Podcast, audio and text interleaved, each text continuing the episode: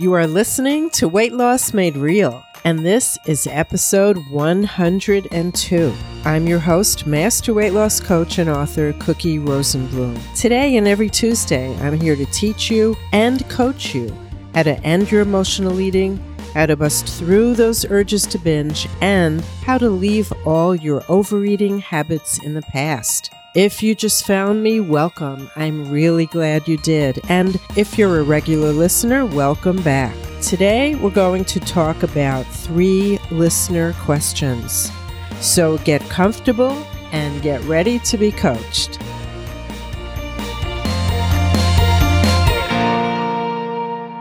This episode of Weight Loss Made Real is brought to you by the Freedom Group. The Freedom Group is a coaching group that helps you pursue your goals of eliminating emotional eating, losing your extra weight, and bringing more happiness into your life. We use my unique Eat, Think, Love program with me as your coach and a beautiful group of women just like you for support and accountability. So be sure to check the show notes when we're finished for more information about the Freedom Group and the Eat, Think, Love program. Let's get started with today's coaching session. Very often, I get letters. I get lots of emails from my listeners who I love and appreciate.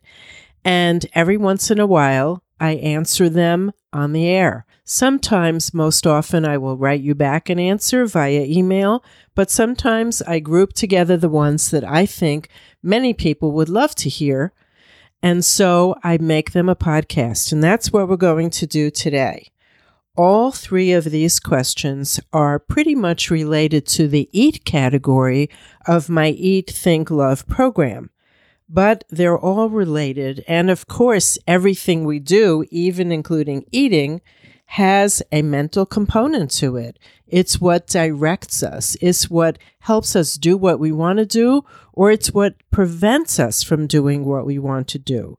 So we have three questions. One is from Mary about sugar.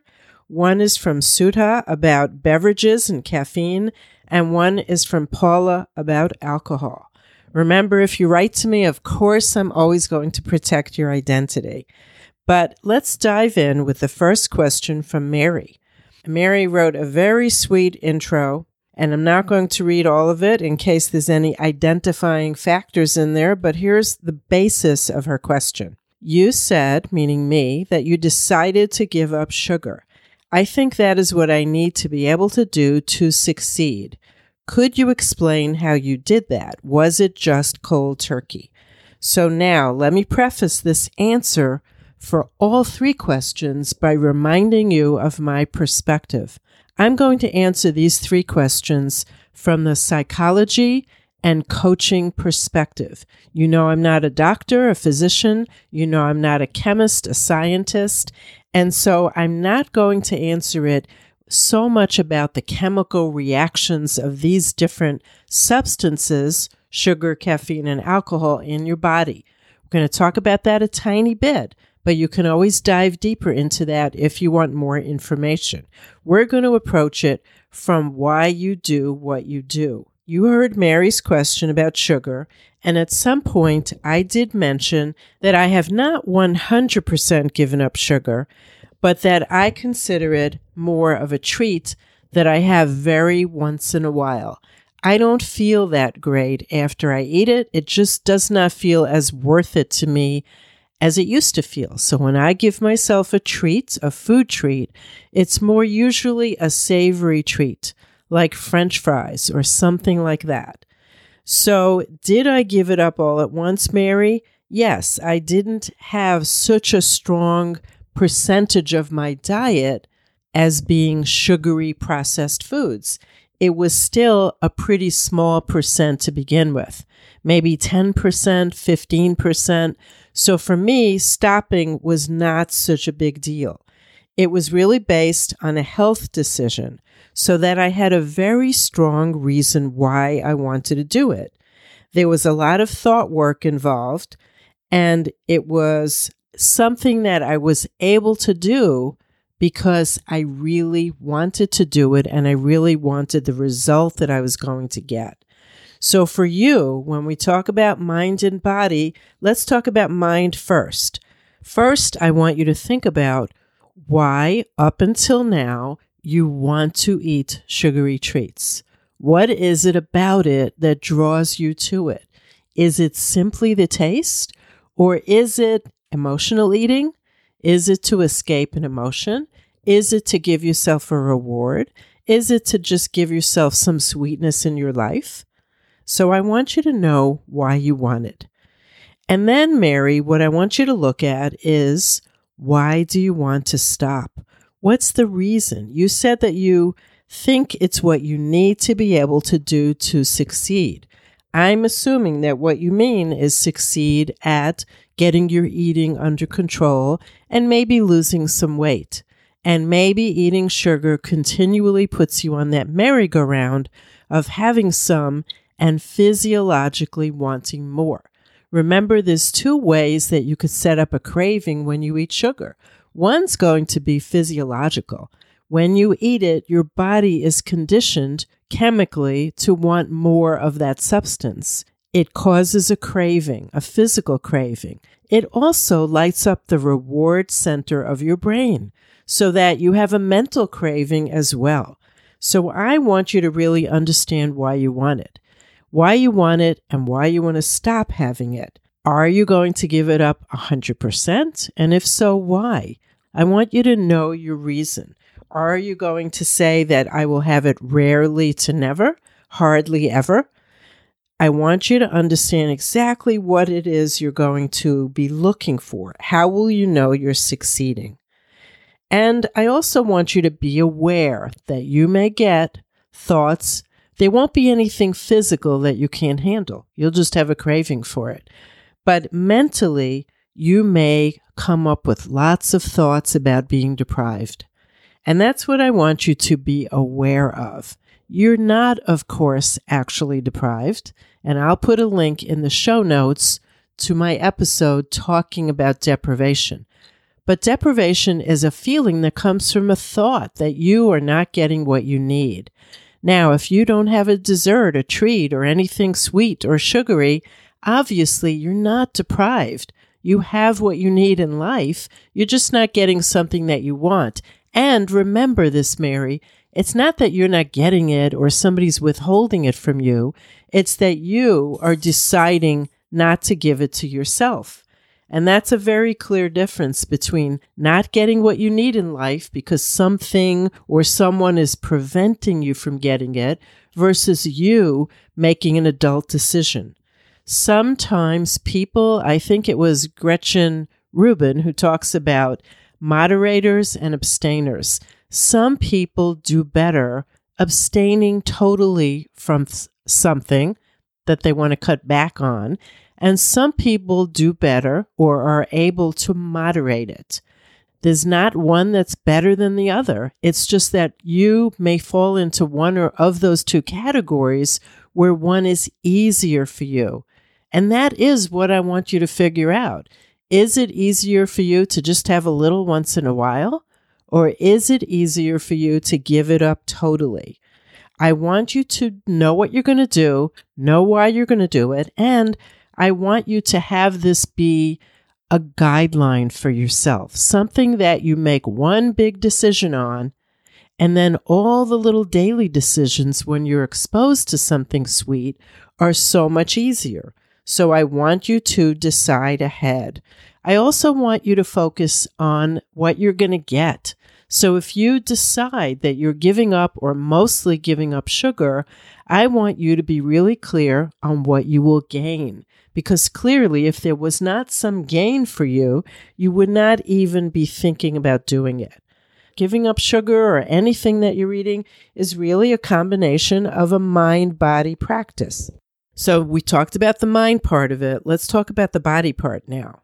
You know you're not deprived. You're certainly not physically deprived. And if you feel mentally deprived, it simply comes from your thoughts. I want you to make sure if you're stopping eating sugar that you don't allow yourself to get overly hungry. When you're hungry, give yourself the food that you need. You might want to think about maybe increasing healthy fats like avocados and almonds. And be careful not to give yourself too much substitute sugar because that still continues the craving that you have for sugar. It does not really help you get rid of it, it just substitutes it. I want you to take a little bit of education about labels, food labels, because there are 56 names that all mean sugar. So learn your labels. Some are better for you than others. And think about what's really easy to give up first.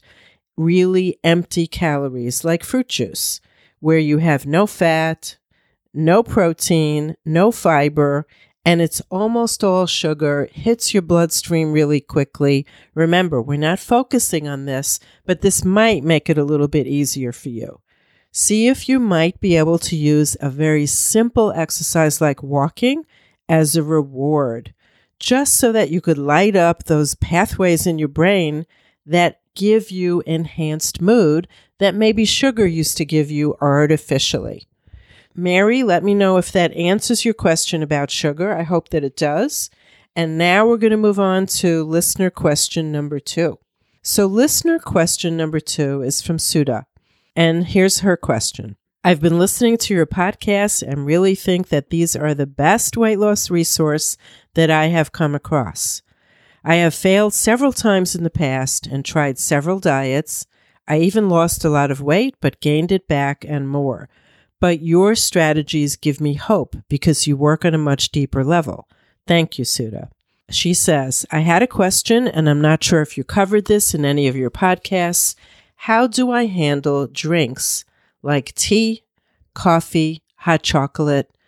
An hour after my breakfast, for example, I like to have a cup of tea or coffee. I'm not hungry, but I just feel like it. Is this okay when I'm trying to eat when I'm hungry and stop when I'm full. Similarly, I crave a hot drink in the evening or before bedtime. I'm not sure if drinking it is also considered eating or not. I will sometimes add sugar and milk to my drinks. Can you please help? Everything that you put in your body, everything, it counts. All of it counts. And I'm going to ask you some of the same questions that I asked Mary about sugar. If everything you put in your body except water counts, has substance to it, even if it's liquid, why do you want it? If you know that you're not hungry, what's going on for you? What's going through your mind that tells you that you want to have a hot drink? If it's not physical hunger, is it the desire for some type of warmth, some type of comfort? And why do you want to stop if you want to stop? So, especially if you're adding sugar and milk to a drink, it definitely counts. And even if you feel like it's not filling you up so much because it's a liquid, it's skewing your signals that you're getting from your body. What is the feeling that you're looking for when you want a cup of tea or coffee? And now, mind you, I'm not saying coffee is bad and I'm not saying tea is bad. But all that caffeine, even if you only have a couple a day, the caffeine does affect your hunger. It does affect how much energy you burn up, how much fatigue you feel, your central nervous system, your heart rate a little bit, and the effects of caffeine in coffee or tea can last in your body for three to four hours. That can kind of confuse your hunger signal. So the more you have, and it doesn't sound like you have a lot, but the more you have, Sudha, the less you're really in touch with what your body needs. If you're having coffee, tea, and hot chocolate in the morning, what a lot of my clients say is when they have them first thing in the morning, they don't feel hunger for quite a while. So it's not that those drinks fill them up so much, although I'm sure hot chocolate will make you feel fuller than a cup of tea, but it's more that it messes with your body's physical hunger signals. And then it's hard to know what to eat. And then you may be eating just because it's time to eat and not really be hungry.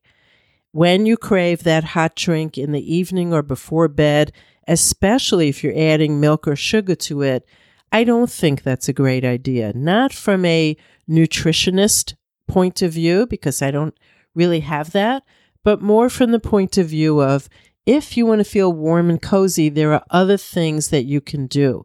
There are other comforting pre bedtime rituals that you can explore, like being cozy in a chair with a nice blanket over you, reading a good book, putting on soft music, doing something that takes you down a few notches from however your day was going.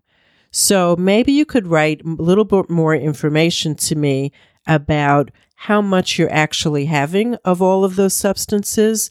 But I would say that they do affect everything. Unless it's water, it all counts. So if you're not hungry, what is the result you're looking for when you drink those things. Yes, I am asking you to dig a little bit deep and explore something that most of us just do on autopilot. I am asking you to go into the nitty gritty of this habit a little bit. And next time you feel like, oh, it's morning and after breakfast, I just feel like having something. The only way you will know what happens in your mind is if you don't give it to yourself and see what comes up. Not as a punishment, not like you're trying to be tough and hold yourself back, but more just as a loving friend who's curious about this habit and wants to help you get to the bottom of it. So, Sudha, I hope that that helps. And please feel free to write to me again to clarify what's happening with the drinks. It could be the drinks themselves, it could be the caffeine in some of the drinks you mentioned, but everything counts but water. Let me know how you're doing. Now we're going to get to our third listener question, and it is from Paula. And I'm sure that many of you can relate to this. Thank you so much for your wonderful podcast. This and Brain Over Binge have helped me overcome a 35 year habit of binging and dieting. So thanks to my friend Kathryn Hansen. Just want to let you know, Kathryn, that Brain Over Binge is greatly appreciated. Now, here's what Paula continues with. One issue I am having difficulty with is drinking. I don't drink very often, maybe one to two times a month, but I do struggle to know when to stop. I also find I'm craving a drink more often lately.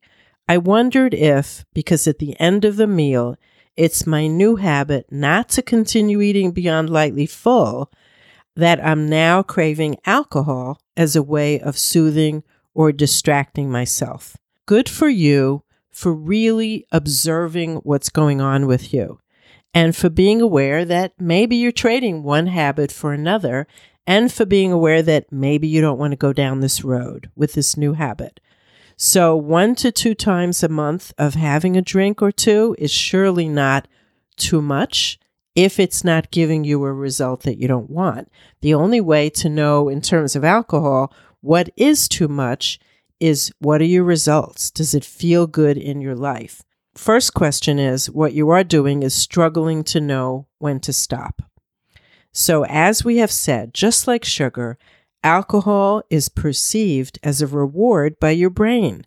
And so it becomes a habit because anything that lights up the reward part of your brain, your brain's going to give you a signal to do it again and do it again and do it again.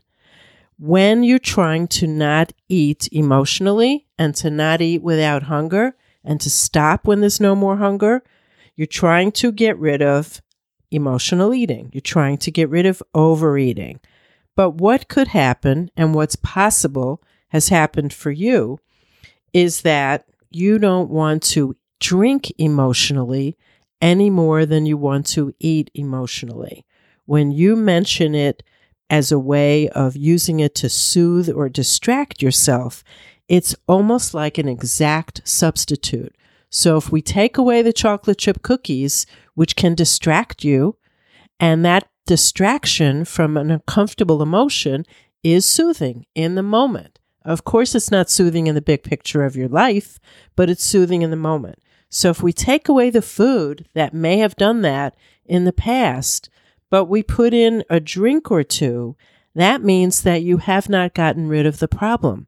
You've gotten rid of the eating problem, but it sounds like you might be on your way to a little bit of a problem with an alcohol Not that you're becoming an alcoholic necessarily, but more that you're not dealing with the root cause of why you need to feel distracted or soothed. Let's figure out what's going on in your mind that makes you want to feel different than you feel.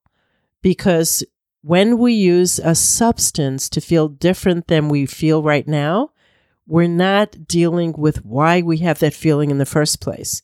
It also encourages you to kind of run away from a feeling.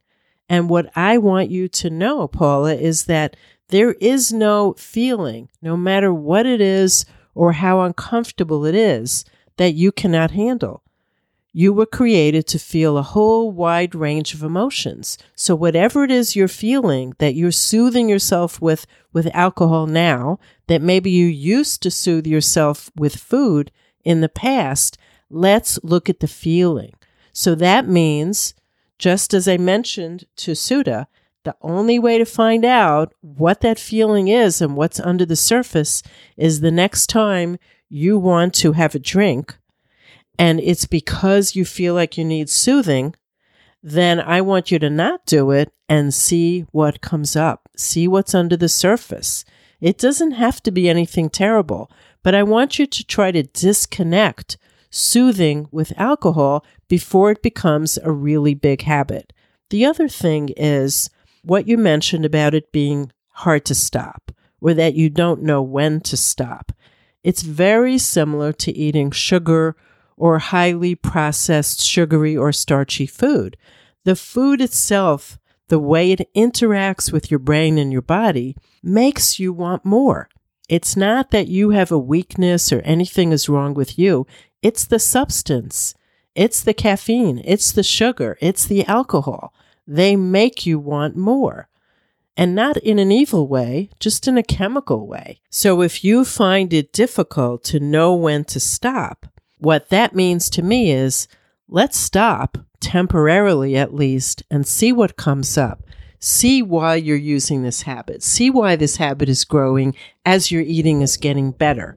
Let's see if we could eliminate all of the problem eating and drinking so that we're not substituting one problem for the other. Some people are concerned about alcohol because of the calories in it. And some people do gain weight from drinking. We all know about kids that go away to college and suddenly start drinking a lot of beer and other alcohol and gain weight. And of course, it's from the food too. But there could be two reasons why you might be gaining weight if you are from alcohol. One is that alcohol lowers your body's ability to burn fat, could be even up to 73%. So if you're eating food that you don't need, your body's not going to be able to access your own fat for energy. If you're not eating the food because you're doing better with your eating, but then instead you substitute alcohol, now your body's going to use that alcohol as an energy source. So, either way, I don't think with all the hard work it sounds like you've done, I don't think you're on a good path in a good direction. So let's just cut it off as quickly as we can and let's explore what it feels like when you stop at one drink once or twice a month. Let's explore what happens when you don't give it to yourself after eating, when you're lightly full, and see what comes up. That's it for this subject today. I want you to think about these three substances sugar, caffeine, and alcohol. I want you to think about what your relationship is with each one of them. Are you happy with it? Do you know why you use these three substances? I don't think I can call them foods, but they're substances that we ingest. Why are they a part of your life? Why do you like them? Why don't you like them? What do you think they do for you? And see if you could come to a decision. It doesn't have to be for the rest of your life, but just for right now, come to a decision about what you want to do about them. Are you going to have sugar? How much? How often? Are you going to have caffeine and drinks that do have calories if you're not hungry? When? How often? How much? are you going to give yourself alcohol? And are you using it emotionally like maybe you used to use food? And if you do, know why, know when you'll do it, and know how much you'll do. That is what I want you to focus on for the week. So that is it for this subject. I think you know what you're going to think about and focus on for this week. I also just want to leave two quick little reminders. If you have any interest in getting one step closer to being coached by me, there are two ways to do it. One is the Freedom Group, which I mentioned earlier, which will be opening up soon. And I'd love you to get on the wait list for that so you can be among the first to know. And we work on the eating component, the thinking components, and the love or self care component. That's number one. Number two is my Weight Loss Made Real podcast study guide is available. If you love the podcast, if you love all these subjects, but you're having trouble putting the concepts into action, check out the link to the study guide where I will give you an 11 page sample just so you could see what it's like. It's over 200 pages. I'm very proud of it. It's the next step. So the podcasts are step one. The podcast study guide might be step two in making and helping yourself take action on what you hear. And step three might be coaching live with me in the Freedom Group, whatever appeals to you. I do hope to see you back here next week, where, as always, we will continue to work on your emotional eating and binge eating step by step until they both become something you used to do. We know that is your ultimate goal. And please feel free to use the email link in the show notes if you have a question that you would like addressed in a future podcast. Send it to me. I will either send you an email back answering you, or I will do a whole podcast on your question. So for now, this is your Coach Cookie reminding you that as you search for answers, keep it real, just like you. And I will see you next week.